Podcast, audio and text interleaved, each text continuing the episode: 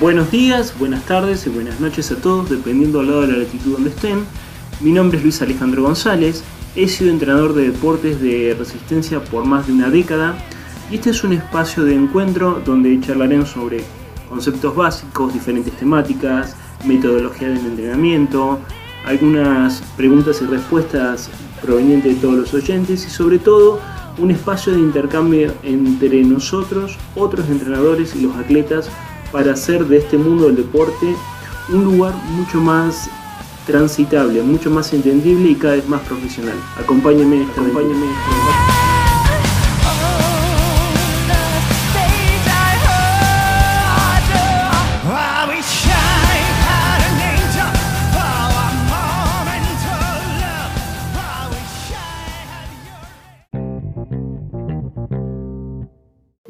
por todos lados. No es que de la información de la doble prima y la distancia prima, que es lo que el tema que nos toca hoy, no abunde, sino que a veces no está en forma sencillamente explicada y a veces entender esto en forma muy simple nos permite también entender lo otro. Entonces vamos a comenzar propiamente dicho. Em,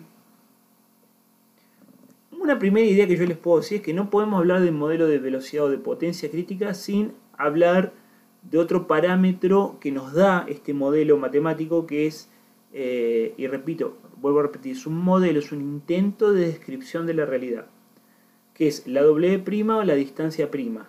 La doble prima se utiliza cuando hablamos que tenemos medidores de, de potencia tanto para la bici, para correr y ahora ya lo tenemos en- incorporado en la natación, o cuando hablamos de distancia prima, cuando hablamos de correr o nadar, cuando no tenemos medidores de potencia en esas dos disciplinas. ¿sí? Eh, esa pequeña... Cuando uno lee W y una prima, ese pequeño apóstrofe significa prima, y en ese caso hablamos de W de trabajo que es W prima o de distancia que es distancia prima. La W significa trabajo, como dije, y la D significa distancia. Entonces, simplemente intercambiar una cosa por la otra. Eh, la W prima o la distancia prima te indica efectivamente cuánta energía vos podés gastar por encima de eh, la potencia crítica o de la velocidad crítica antes de que vos te veas obligado a tener que disminuir la velocidad o renunciar. ¿sí? Eh, podés pensar como una batería que se agota cuando vas por encima de la potencia crítica o de la velocidad crítica y se recarga cuando caes por debajo de esa potencia crítica o esa velocidad crítica.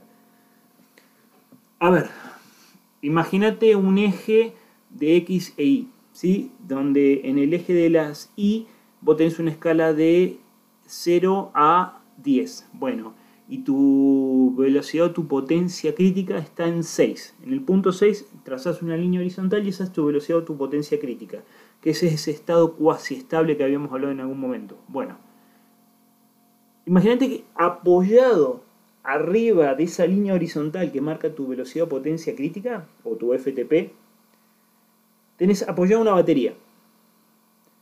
Y esa batería, mientras más tiempo vos frecuentes intensidades por arriba de la velocidad crítica, se va descargando, se descarga. Mientras más intenso vas, más rápido se descarga. Mientras menos intenso vas, menos rápido se descarga. Eh, y la única forma que tenés vos para recargarla, esa batería nuevamente, es ir a intensidades por debajo de FTP o de potencia crítica o de velocidad crítica. En el modelo. Eso también lo podés ayudar con una ingesta adecuada de hidratos de carbono. Pero para que vos te des una idea, ese, ese- conceptualmente es eso. Cada vez que vos vas por arriba de potencia crítica o de FTP, tenés una batería que se empieza a desgastar. Es como una reserva de energía que se empieza a desgastar. ¿Sí? Para que vos la puedas volver a recargar, tenés que ir a intensidades por debajo de la potencia crítica o de FTP y eso le va a permitir a la batería volver a recargarse. Si te quedó claro ese concepto, tenés más del 50% de la charla de hoy metida adentro. Em, cuanto más fácil sea la recuperación, más rápido se va a recargar esa batería. ¿sí? La batería eh, se conocía anteriormente como capacidad de trabajo anaeróbico, pero según las nuevas visiones y, a partir del diseño de modelos matemáticos, eh, eh, no es un nombre apropiado, aunque todos los entrenadores lo van a seguir, lo van a seguir y lo vamos a seguir utilizando porque, por ejemplo, yo estuve en el Congreso Internacional de Natación virtual que se dio, que terminó esta semana, y los entrenadores, inclusive el entrenador Michael Feld, todavía sigue hablando de entrenamiento anaeróbico. Entonces, pero cuando que vos sepas que el entrenamiento anaeróbico o todo lo que sea trabajo en W', es, estamos hablando de lo mismo, estamos hablando de trabajos que son por arriba de la potencia crítica, a intensidades que son mayores a la potencia crítica. No se puede relacionar un solo parámetro fisiológico, pero te puede ayudar a definir bien la resistencia a la fatiga cuando trabajas por encima de esa potencia crítica. ¿sí? O sea, la cantidad de energía que vos tenés por arriba de la potencia crítica, eh, estaríamos hablando de una resistencia a la fatiga. Aunque ese término también es bastante discutible. Curiosamente, resulta que pensar esa W' como una batería tiene ciertas implicaciones matemáticas. Eh, ahí Phil eh, esquiva cuenta y después uno puede encontrar en el Google académico fácilmente todos esos papers. eh, que mientras hizo el estudio en el doctorado inventó y publicó ecuaciones que según él le permiten hacer cálculos precisos sobre la cantidad de energía que queda en la batería en cualquier momento dado. ¿sí? ¿Qué quiere decir cualquier momento dado? Que estés gastando mucha energía de esa batería o poca energía de esa batería, que estés yendo a, pequeñas intensidades por arriba de la potencia crítica o que estés yendo muy por arriba de la potencia crítica. Esto es útil para medir el ritmo de las carreras o para diseñar entrenamiento. Por ejemplo, si sabes exactamente cuánta energía tenés en esa batería, ¿sí? y si eh, sabes si te podés dar el lujo o te puedes permitir aumentar el ritmo en una colina o superar a tus competidores. Si vamos al modelo de velocidad eh, crítica y de distancia prima eh, o de D prima, yo puedo buscar a los competidores de las carreras que generalmente me enfrento en calles, supongamos carreras de calles de 10, de 21 kilómetros, de 42 kilómetros, rastreo todos sus tiempos, con los cálculos matemáticos calculo cuál es su velocidad crítica y su distancia crítica, o su distancia prima, perdón, o sea, cuánta energía tiene por arriba, qué, qué- disponibilidad de energía tiene la batería, y con eso planteo una estrategia para poder igualar o vencer a mis oponentes. O sea, sirve mucho para establecer una estrategia de carrera esto. Si estás diseñando un entrenamiento, eh, podés saber exactamente cuántos intervalos podés hacer sin quedarte sin, sin energía. Eh, esa es, es una de las funciones que tiene el, equivalente al término de W', la FRC, en el modelo de WKO o en el mismo modelo de, de W', que a vos te permite saber cuánto tiempo, a qué intensidad y cuánto tiempo podés sostener un intervalo y cuánta pausa le tenés que dar y el modelo te calcula cuánto, tar, cuánto disminuye tu energía y cuánto sube esa energía y cuánta pausa podés dar. Entonces, los tres componentes básicos de la carga, volumen, intensidad y pausa, los podés ir manipulando para poder frecuentar mucho más volumen en forma inteligente por arriba de la potencia crítica. Incluso, y ya es muy conocido esto, en tus relojes, en- especialmente en el reloj Garmin, ya tiene una app que te permite calcular cómo va descendiendo esa W' a medida que vas por intensidades por arriba de la potencia crítica. Entonces ya hoy día es, como que es muy sencillo poder trabajar con este concepto. Cuando vos drenás la velocidad crítica o, o la, la velocidad, perdón, cuando vos drenás, drenar es quitar de energía la W' o la distancia prima, eh, eso está, lo tenés que relacionar con un aumento inusual del uso de oxígeno llamado el componente lento de oxígeno, que este es un concepto muy importante que después lo vamos a volver a revisar. Fíjate, em, a ver, lo explican así, que durante muchos años los fisiólogos intentaron creer con fuerza, o sea, y pusieron ímpetu, que cualquier velocidad a la que vos corras, ¿sí? o potencia a la que pedalees, o, o la velocidad a la que nades, te cuesta cierta cantidad de oxígeno. O sea, tal velocidad tenía este costo de oxígeno. Eso tiene cierto sentido, pero no es correcto. ¿Sí? ¿Por qué? Porque si te pasás de un cierto punto de compensación y comenzás a gastar eh, esa W', tu cuerpo es incapaz de estabilizar la cantidad de oxígeno que está utilizando y eventualmente llegas a consumo máximo de oxígeno sin ir a intensidades de consumo máximo de oxígeno. Esto es importante porque, y esto es interesante, esta,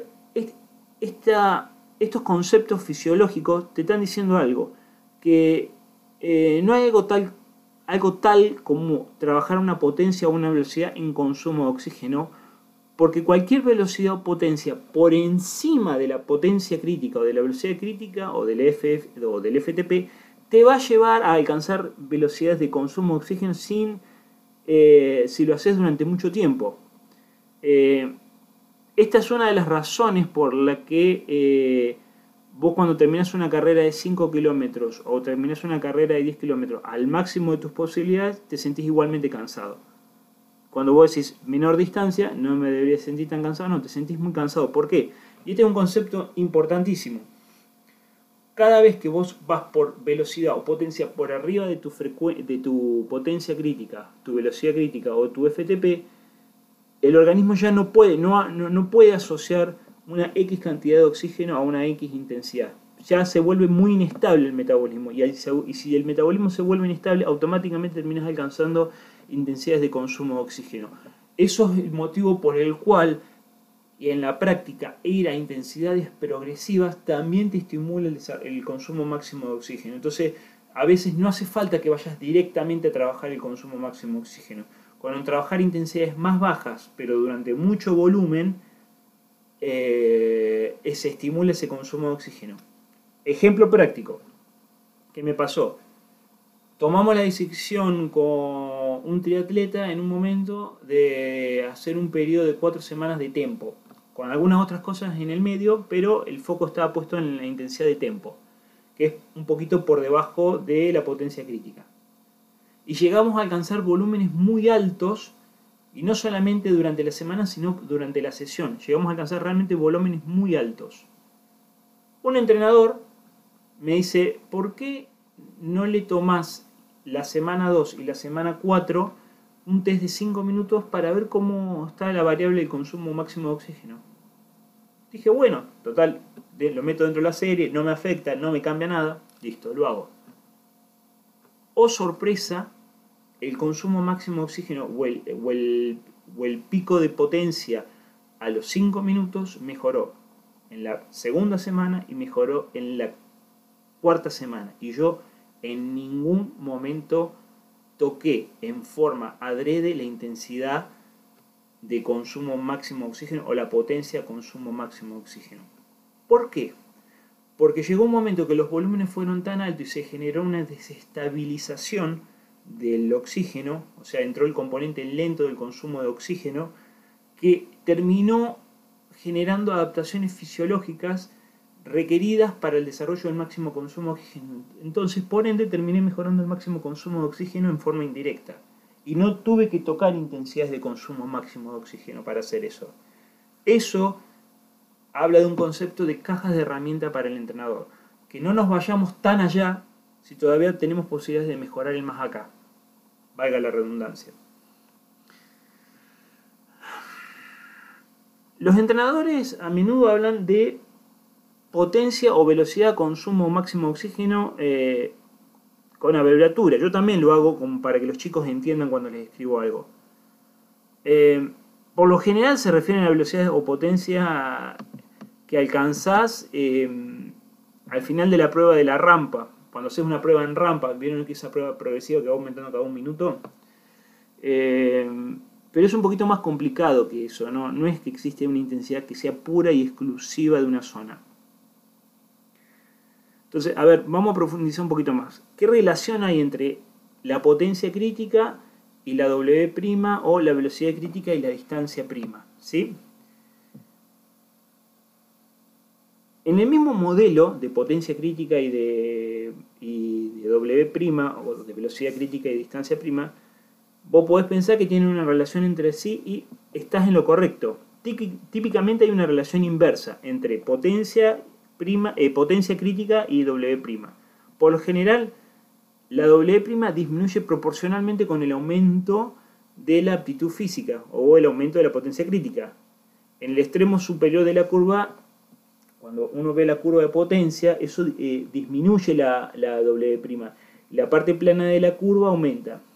¿Qué quiere decir? Si vamos de nuevo a nuestro eje de X e Y y nuestra potencia crítica que estaba en el punto 6 se fue al punto 8, eh, cuando estaba en el punto 6 vos tenías una batería anaeróbica que iba desde 6 hasta 10.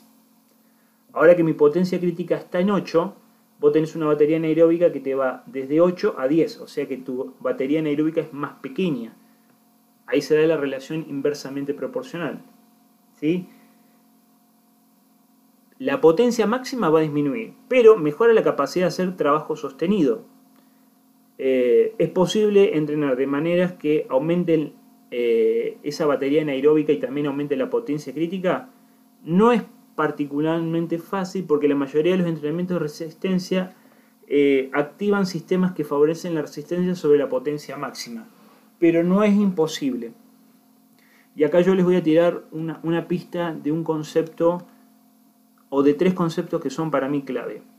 La velocidad que vos no desarrolles hoy es la potencia aeróbica que no vas a tener el día de mañana. La velocidad que vos no desarrolles hoy es la potencia anaeróbica o la W' que no vas a tener alta el día de mañana. La fuerza que vos no generes hoy es la velocidad que no vas a tener el día de mañana. ¿Qué quiero decir con esto? Que en un entrenamiento inteligente y equilibrado, por más que tu principal foco sea el desarrollo, no sé, del primer umbral aeróbico o de trabajos aeróbicos de calidad pero por debajo de la potencia crítica, vos siempre tenés que mechar con algunos trabajos de velocidad puro o con trabajos de potencia cortos. No importa que no lo desarrolles, pero lo tenés que mechar. ¿Por qué?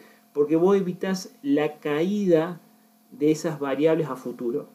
En el futuro, cuando tengas que hacer un mix, o más, más cerca de la competencia principal, cuando tengas que hacer un mix de intensidades, que eso va a depender de la filosofía de cada entrenador, yo ahí no me meto, eh, si vos previamente no estimulaste un sistema fisiológico, no pidas que te salga por arte de magia. Repito, si vos no estimulaste un sistema fisiológico, no pidas que te salga por arte de magia cuando estés a seis semanas antes de la competencia. A veces sí, pero tiene que ver más con las características genéticas del deportista que, con lo que vos hiciste. ¿Dónde se da este error de pensar que algunas cosas mejoran? Por ejemplo, este es un error clásico. Viene un nadador a, entrenar conmigo y de pasar de nadar 4.000 metros por sesión y 6 veces a la semana pasa a nadar 10 veces a la semana y un promedio de 7.000, 7.500 metros por sesión. Tira la prueba de los 400 libre, vamos a suponer que tenía una marca de 5.0. Cuando tira la prueba te tira 450.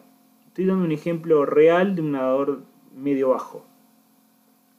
Y uno dice, ¡uh! Mejoró la potencia. Y yo digo, no, es una mala interpretación. No mejoró la potencia. Mejoró la capacidad de sostener la potencia que tenía durante más tiempo. Mejoró la cantidad de la calidad. Pero no quiere decir que mejoró la calidad. ¿Por qué? Porque la calidad no la habíamos tocado nunca. En este caso pasa lo mismo. Cuando vos tenés una altísima capacidad aeróbica y se te reduce tu capacidad anaeróbica o esa W' por arriba de la potencia crítica, tal vez no alcances velocidades muy altas, altísimas picos de potencia. Tal vez no, pero sí vas a tener picos de potencia que vos puedes alcanzar entre esa franja entre los 8 y los 10, que habíamos hablado anteriormente, más tiempo. Entonces, no mejoraste la calidad de la calidad, sino que mejoraste la cantidad de la calidad. ¿Se entendió? Otro ejemplo real. Crystal Coverage, la nadadora chilena entrenada por Daniel Garimaldi, un entrenador en Argentina, fue galardonada el año pasado con el premio por tener las mejores marcas en los últimos 10 mundiales de natación del mundo. O sea, estar entre el ranking mundial de natación. Una chica que tiene 36 o 38 años ahora, no me acuerdo. Es inaudito eso. Cuando hablas con su entrenador, dice, Crystal tiene 1.00 en los 100 libres, pero te nada los 1500 en 1.4 corto, en 1.3 alto por cada 100.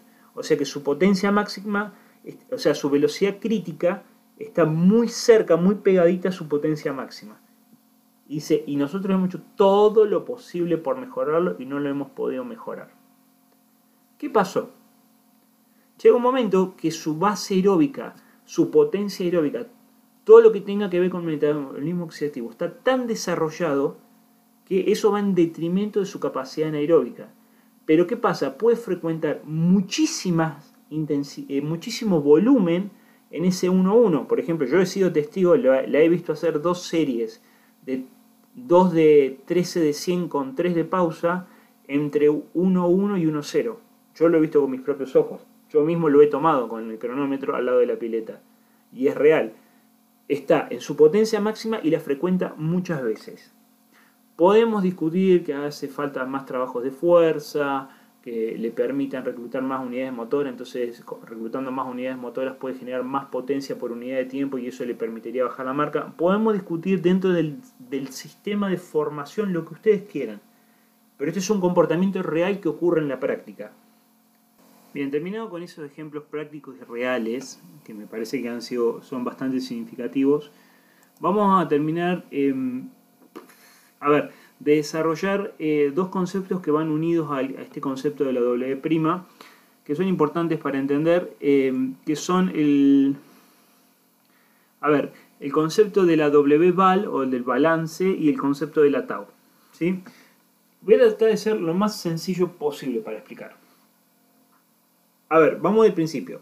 La W' es un tanque de energía que tenemos en nuestro cuerpo para hacer esfuerzos muy intensos y cortos, como para correr rápido y subir una colina eh, empinada en la bici, o corriendo, o hacer cambios de ritmo eh, o escapadas en un pelotón, o en el mismo corriendo, o hacer eh, cambios de ataque en las aguas abiertas cuando vamos empaquetados de muchos nadadores. ¿sí? La cantidad de energía que tenemos eh, en este tanque varía de una persona a otra y depende de nuestra capacidad física, o sea, depende del entrenamiento y de la composición genética y de la nutrición también.